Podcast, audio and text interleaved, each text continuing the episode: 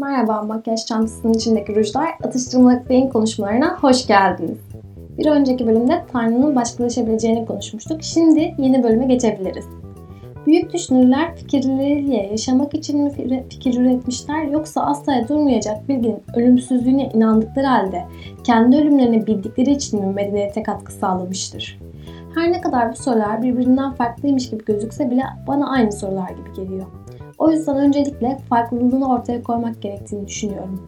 Bunun için önce büyük düşünür gibi düşünmek gerektiğini atlamamak gerek. Ben bir büyük bir düşünür olsaydım yaptığım kötü şeyleri muhakkak ki saklardım. Mesela nasıl daha zeki olacağını bilmek kötü bir insan için doğru olandır. Böylelikle herhalde büyük düşünür olsaydım kendime koyacağım kurallardan biri mutlaka kötü birinin eline geçtiği zaman silah olarak kullanılabilecek bir şeyi yapmamak olurdu. Fakat bazen ne kadar büyük düşünür olursanız olun bunu düşünemezsiniz. Yaptığınızın sonuçlarını pekala tabii bilim için yaptım diyerek alabilirsiniz. Fakat bu gerçekten öyle midir? Baktığınız zaman büyük düşünür olmak zordur. Özellikle büyük düşünürlerin şekillendirdiği bu dünyada şekerden ağaçlar ve hatta sokakta oynayan çocuklar olmamızı bize düşünürlerin ne kadar ciddi olduğunu göstermez mi? Biraz göz gezdirirseniz şehirdeki her şey çok ciddidir. Asfalt, sokak lambası, kaldırım taşları. Sanki hepsi kullanılmaması en kolaylarından seç kullanılması en kolaylarından seçilmiş ve yetmiyormuş gibi hiçbir renk katılmamıştır. İşte tam olarak bu bize büyük düşünürlerin her ne kadar onlara karşı saygılı olsak bile o kadar da büyük olmadıklarını göstermektedir. Çünkü gerçekten büyük olsalardı bu kadar toplumun izole bireyler, röntgencilik ve bireyin özgürlüğünü kısıtlayan etmenler olmazdı diye düşünüyorum. Yine de asıl konumuz onların büyüklükleri, küçüklükleri olmamalı. Hepsi kendine göre bir şeyleri yıkmış ve yerine daha iyisini, yenisini ve kullanışlısını getirmiştir. Bu üretmiş oldukları eserler onların adını taşıyor ve onları ölümsüz kılıyor. Bu durumda fikirleriyle yaşıyorlar. Gerçekten dünyada hiçbir fikir, hiçbir eser bırakmak istemeyen biri bırakmaz.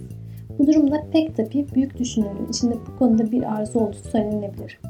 Dolayısıyla ilk sorumuzun cevabı evet. Yani fikirleriyle yaşamak için fikir üretmişlerdir. Bu soruda koyulan yoksa bir kaba karışıklığı yaratmaktadır. İkisinin, ikisinden birini seçme zorunluluğu bırakmaktadır. Fakat yine de ikinci soruyu tartışmaya açalım. İkinci soruyu yani asla durmayacak bilginin ölümsüzlüğüne inandıkları halde kendi ölümlerini bildikleri için bir medeniyete katkı sağlamıştır sorusunu şöyle değiştirmeyi uygun görüyorum. O zaman bu soruyla pek bir fark kalmayacaktır. İnsanın içindeki ölüm korkusu sebebiyle ölümsüzlüğü tatmak istemiş olabilirler mi? Bu istek bana kalırsa en istemediğini iddia eden ve hatta bunun için bir öğreti yazan insanın bile ortaya bir öğreti koyduğu anda istediğini farz etmek zorunda kaldığımız bir şeydir. Çünkü elimize gelen metnin diyelimimize sahibi verdiği gibi bizim onu değerli bir yere koymamızı sağlayan şey hem metin hem kişinin karakteridir. Bunu size belki başka bir yoldan anlatmam gerekir. Bütün dinlerde dini getiren kişinin hayatı ve yaptıkları çok değerlidir. Çoğu zaman örnek alınır. Dolayısıyla her ne kadar öleceklerini bilseler bile ölümsüz olmak için eserlerini ortaya koymuşlardır. Bu bir yerde Tanrı'ya meydan okumaktır.